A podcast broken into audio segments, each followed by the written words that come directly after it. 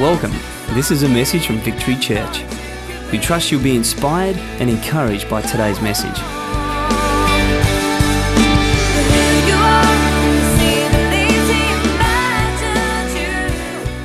All right, so tonight I've got the privilege of sharing with you a message, and um, the title of my message tonight is called For Such a Time as This.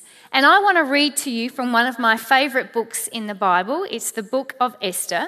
But before I do that, I just want to give you some background information. All right, I don't want to read the whole 10 chapters. We're going to read a little bit, but I'll just give you a little bit of a background, background information.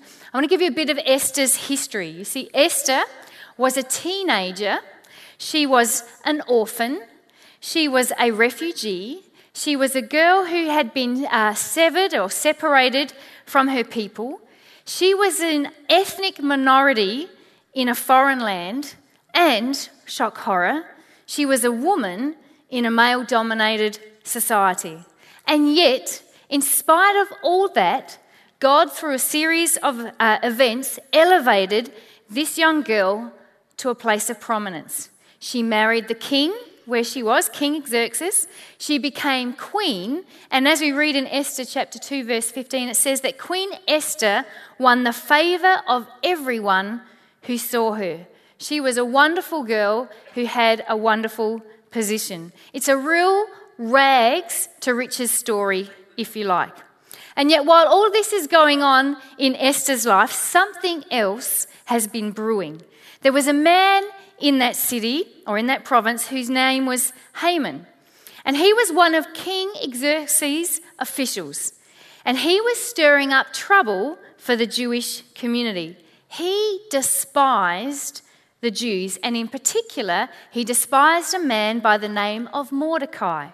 Now, Mordecai is not only a Jew, he's actually Esther's uncle and adopted father. Now, Haman didn't know that Esther herself, Queen Esther, was in fact a Jew, and his hatred for the Jewish people had manifested in such a way that he devised a plan that he could eradicate the Jewish people from his countryside. And you would probably term him today like a modern day Hitler.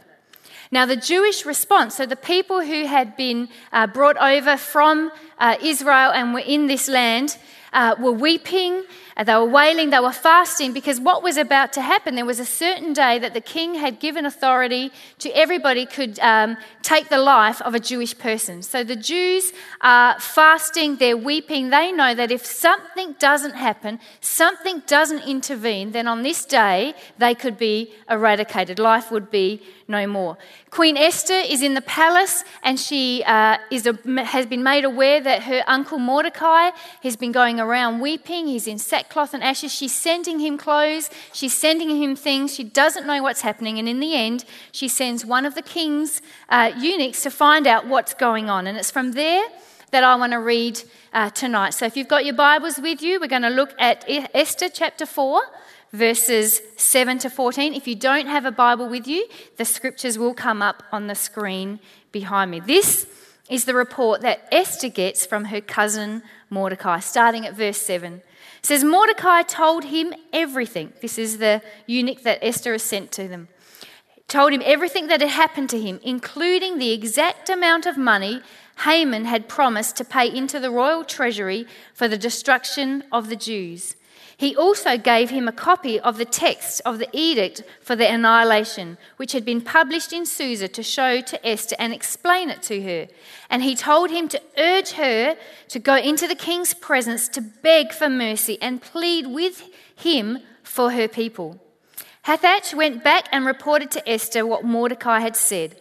Then she instructed him to say to Mordecai, all the king's officials and the people of the royal provinces know that for any man or woman who approaches the king in the inner court without being summoned by the king, the king has one law that he be put to death. The only exception to this is for the king to extend the gold scepter to him and spare his life. But 30 days have passed since I was called to go to the king. When Esther's words were reported to Mordecai, he sent back this answer Do not think that because you are in the king's house, you alone of all Jews will escape. For if you remain silent at this time, relief and deliverance for the Jews will arise from another place, but you and your father's family will perish. And who knows but that you have come to royal position for such a time as this? You know, when I read that scripture and when I read the story of Esther, there are many things that stand out to me, but there are three things that in our short time tonight I want to bring to our attention. And the first thing that stands out to me and grips my heart when I read that is that now is your time. Esther was a woman in a male dominated society. She was part, uh, as I've said, of an ethnic minority. She was a refugee. And yet God said, Esther, this is your time. And, church, do you know what God is saying to us tonight? He's saying, Mick, this is your time. He's saying, Sam, this is your time. He's saying, Bob, this is your time. We sit here and think, yeah, but God, you don't understand. You don't know what's happening in my world. You're not, you don't know what I've done. Newsflash, God's God. God knows what you've done. We sit here and say, no, no, no, but you don't get it. And God's saying, no, no, no, no, you don't get it. Now is your time. And we, we sit there going, nah, but you know, what about this? What about that? What about this? I'm sure Esther's thinking, but I'm an orphan but I'm a teenager, but I'm this, but I'm that. And God says, Esther, now is your time. God is saying to us tonight, church, now is your time. There is no excuse. I didn't say we don't have excuses. We've all got excuses. And well, I can't do it because of that, and then I can't do it because of this, and well, then what about that? I didn't say there, no, there is no excuse. No matter what your past, God is saying to you tonight, it is your time. And do you know why it's your time? Do you want to know why it's your time? Take two fingers like this. Go. I'm going to. I'm just thinking. Well, hang on. What side is it? Left side. Place your fingers here. Can you feel a pulse? You know that. Push hard. Okay. If you can't find it there, do it on the wrist. Always go there. It's your time. You know why? Because you're alive. You're here. You're the only one who can do it. You know what? Esther's done her job. We're going to look into it and read about it later, but she's not here. And all the great men and women who've done great exploits and great things, they're not here. Those have gone. It's our time. We're alive. Did you hear the story about the man who died in church? When the paramedics came, they removed 10 people before they found the real one. Guys, we're alive. We have to start living. See? Sam just got it. They would have taken her first too. No. I'm sorry, I shouldn't have said that. Unless you're dead, it is your time. There is no excuse, no matter your past, okay? God has planned you for your for you for now. It's your time now, right here, right now. You know what, young people? Don't wait until you finish school. If you're at university, don't wait until you get that job. If you've got that job, don't wait until you get that promotion. If you're single, oh, well, when I'm married. When you're married, and it's, well, when I've got kids. There's always a reason to wait. And God's saying, no, don't wait. Now. Now is your time. Do you know what the wonderful thing about yesterday is? It's gone. It's finished. If it was a good day, well done, great, enjoy it, but you can't bring it, you can't relive it. And tomorrow's not here. All we've got is today. You can't do a thing about tomorrow because it's not here yet, and you can't do a thing about yesterday because it's gone, but you can do something about today. Now is your time. You are here for now because God predestined it. God has said, You are here. God has said, I can do something with you, and I want to do that something with you now. Why don't you repeat this after me? This is my time. Oh, no, come on. That's like yesterday's time. This is my time. I am not an accident. I was not born too early. I was not born too late.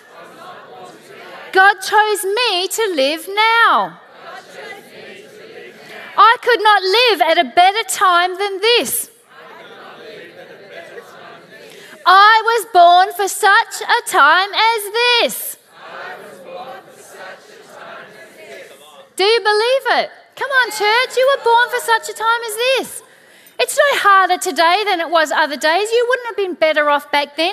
You wouldn't be better off if you were born 20 years into the future. You've been born now, predestined plan. God says, I knit you together in your mother's womb. I know you. I've intricately bent down, formed you, breathed life into you. I've got a plan for you. I've got a purpose for you. I know the plans I have, the destiny plans to give you hope and a future. Stop sitting there saying, Yeah, well, it's all right for them and it's all right for them. God's saying it's all right for you now. Now. Your time is now. When is your time?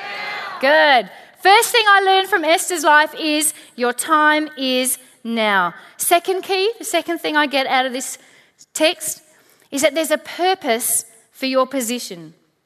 I don't know about you, but I think you could be excused for thinking that, you know what, God blessed Esther by making her queen just to make up for the life that she'd had you know what? You know what, honey? It's been tough, I get it. So here you are, you're in the kingdom now. Just eat, drink, and be merry because life's been tough. Live it up. The life of Riley, it's yours. But you know what I discovered? God blessed Esther for a purpose. There's a purpose in the position that Esther found herself. And guess what? There's a purpose in the position in which you find yourself. It wasn't for this, or here I am, I'm going to eat, drink, I'm going to make up for lost time, I'm going to um, have all the beauty treatments, I'm going to have everything that I couldn't have when I was younger and when I was the minority, when I was an orphan, when I was dragged into captivity. And here I am, I'm just going to keep it up onto me. She, she wasn't blessed for this. God says she was blessed for that. And what was that? That, that, that was the deliverance of her people. Mordecai told Esther the reason for her position. He said, Your position is this that you would go to the king and speak up on our behalf. Your position isn't about, oh, God loves you and He does. God's for you and He is. Now, God just wants to bestow blessing on you. Lay back, sit back, enjoy it, relax, live it up, of which there's nothing wrong with that. But your position is for a purpose. And that's what uh, Mordecai was saying to us. It Says, no matter what you are doing, there is a higher calling attached to what you're doing. I want to let you know tonight if you're a student, if you're working, if you're a stay at home mum, if you're retired, there is a purpose to your position in life right now. There is a purpose with what you're doing right now, a higher calling to what you do. I'm not against school. I'm not against education. I'm not against working. I'm not against retiring. I'm saying there's a purpose for it. I'm against you living that life with no purpose. I'm against you just eating food, breathing air, passing it through your body, and not making a difference in your world. We get so hooked up in terms of, I want to change the world. Who am I? I can't change the world. You individually won't change the world, but you can have an impact and an influence on your world. But not if you don't understand you've been positioned with purpose. There's a purpose in your position. You're at school now. When school days are finished, you, the contacts you have and the friendship has and the influence you have on your school friends, you may not have that once you move and change. The job you're in right now, the people in your sphere of influence, the people you get to do life with, once that job moves or, or things happen, you don't get that opportunity again. There's a pur- purpose to your position.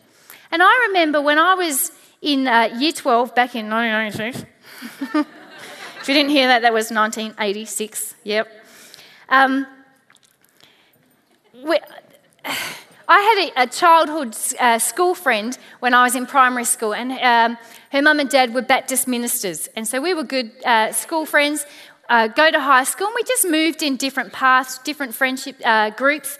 And um, one day, my mum was up at the shopping centre and she ran into my friend's mother and they uh, were chatting and they just said, Do you know what? We've been transferred to the country, a little Baptist uh, church in the country.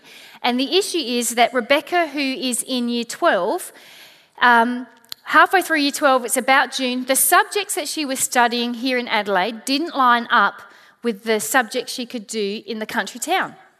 So they were faced with a dilemma. Rebecca either had to just go with them and um, fit, not do year 12, just do whatever she could do and then restart the year after, or she had to stay in Adelaide to finish her year 12. And I hadn't really hung with Rebecca for probably all of high school. We'd sort of just moved in different circles. And um, my family, what you need to understand is uh, we weren't a Christian family. And my mum just all of a sudden says to Rebecca's mum, this nice little Baptist minister's wife, you know what, Rebecca can come and stay with us.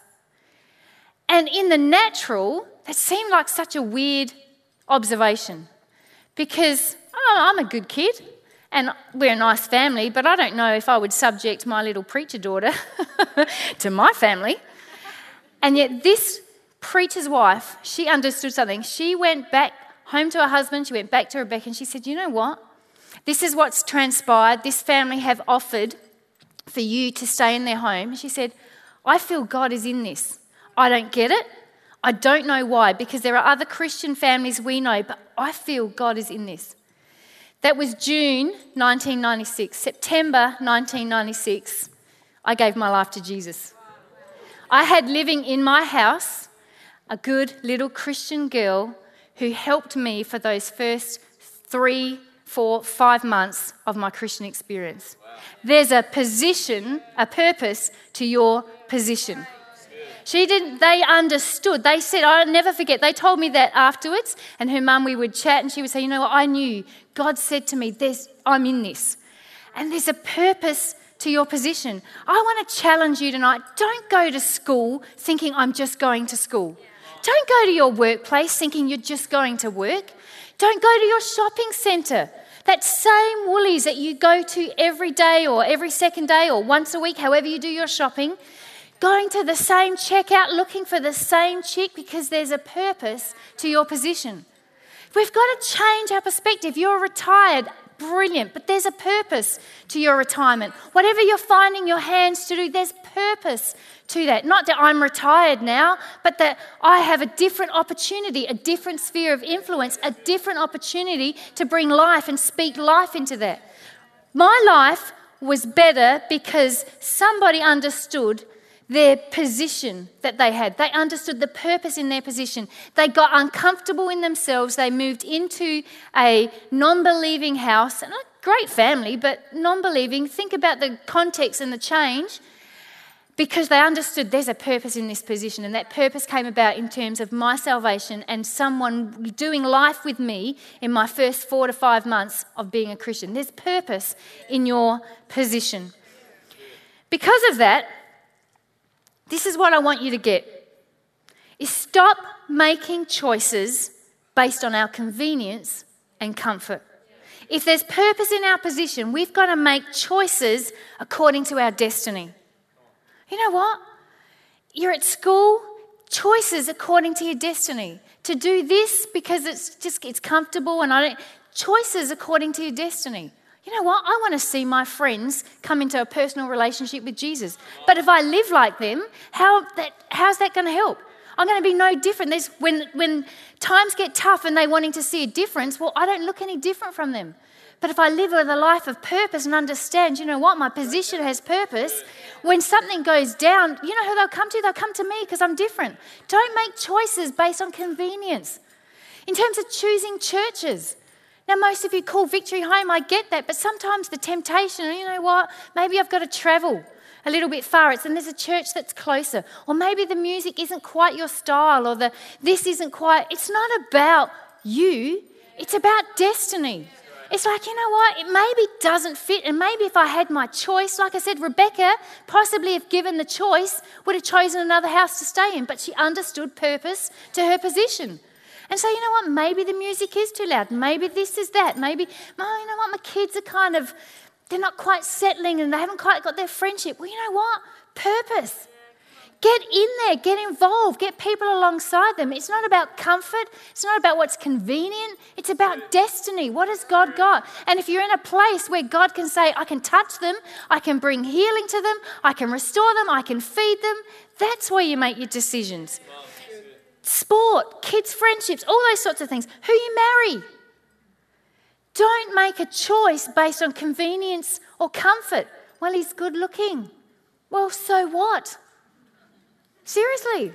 He might be good looking, but if there's no, if you if he isn't in tune with your destiny, you're in for hell. Seriously. You need to marry someone who inspires you, someone who helps you, someone who encourages you towards your God given destiny. Friendship. Do they inspire you? Do they encourage you? Do they help you towards your God given destiny? Are they always trying to drag you down? We're talking about don't make decisions based on comfort. A job promotion. I'm for job promotions, but not if a job promotion is going to remove from me from my position of purpose. If a job promotion is in line with my purpose, you know what? This job promotion isn't drawing me away from church. This job promotion isn't doing this. In actual fact, it's positioning me even closer to have more influence. It's, I'm all for that. But just a job promotion because, oh, there's more money in it. Oh, but yeah, I didn't realise that with the more money meant less time at home and less time with the kids and less time for this and less time for that.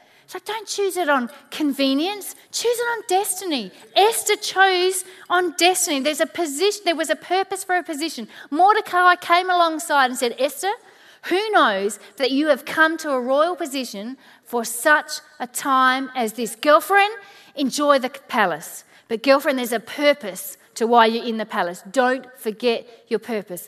Enjoy school, enjoy work, enjoy retirement, but don't forget there's purpose to every one of those situations. Thirdly, you have a choice. Esther chapter 4, verse 14 says, For if you remain silent at this time, relief and deliverance for the Jews will arise from another place. God's not going to twist your arm, He's not going to force you. If we say no to the call of God, He'll use someone else. The choice really is yours. It's not like, well, if I don't do it, then it won't happen. No, God is God and it will happen. But God wants to use you. Rebecca and her family had a choice. My mum presented an option. They felt that they heard God say, I'm in this. But let me tell you, they still had a choice. They still could have said, you know what, it's a bit, I don't know, the Allen family, I'm just Kind of like the Addams family, and if you know the Addams family, it's kind of like that. They had a choice. They could have said, you know what, I don't know if our daughter's ready. We don't want to put her into this family. You know what, we want to keep a bit more of a rein. They had a choice. And I'm so thankful that they chose correctly. They still could have said no. They still could have said, no, it doesn't work for us. We'll find a safer family than the Allen family. But they didn't. And I believe my life and my destiny and my what God's been able to do through me is part and testament to a family, to a little preacher's wife who said, We can do that because God's in that. And then a little preacher's daughter who said, Mum, I'll do that because I think God is in that. You have a choice. God will not be manipulated by man. He's not going to change his mind to suit us. Have you ever had that conversation with God? Like, well, that doesn't quite fit in with what I want to do, so how about we sit at the table and let's, let's bargain? It's not like um, when you have workplace agreement. Well, I'll do that if you do this, and you know, let, let's nut this out. we won't nut anything out, nutter. It's like this is it's this way or no way. God won't change his mind to suit us. He will get the job done with or without us. There's no excuse. That's what, when you read that story about Esther, that's what I want to resonate with you. That's what resonates with me. There's no excuse. If God can use Esther, if God can use a little pre- a Baptist preacher's daughter, if God can use me, then God can use you. And here's the great thing is God wants to use you. It's not that he can, it's that He can and He wants to use you. He's not bothered about the things that we're bothered about. Our past is no concern to God. Our past may have a bearing, yes, but it's no concern. It's not a disqualifier. Well, because you did this, you can't. It's like it's your past. It's exactly what it means. It's past, it's finished, it's kaput. God says, no more. It's your past. It needs to stay in the past. It's no concern to God. Don't let excuses rob you of fulfilling your purpose in life. God, as I said, can do it without you, but He, do, he wants to do it with you. God wants to do it with you. Young person, you have a chance, you have a choice. You can say, nah, I'm not interested. And what God has planned will still come to pass. But here's the thing don't you want to be part of it? Don't you want to be part of it? Winter camp is coming. You have a choice. Nah, I don't want to. Don't you want to be part of it? What God is going to do in the lives of people, don't you want Him to do something in your life? Who, you who are at work, the, the plan that God has for your workplace, what He wants to do, the people He wants to see come into relationship with Him. The, you may be the only people or the only Bible someone reads. You may be the only hands that are the hands of Jesus that touch, that come and just touch a person and say, "Hey, how you doing today, bud?" You may be the only words, Christ's words spoken into situations.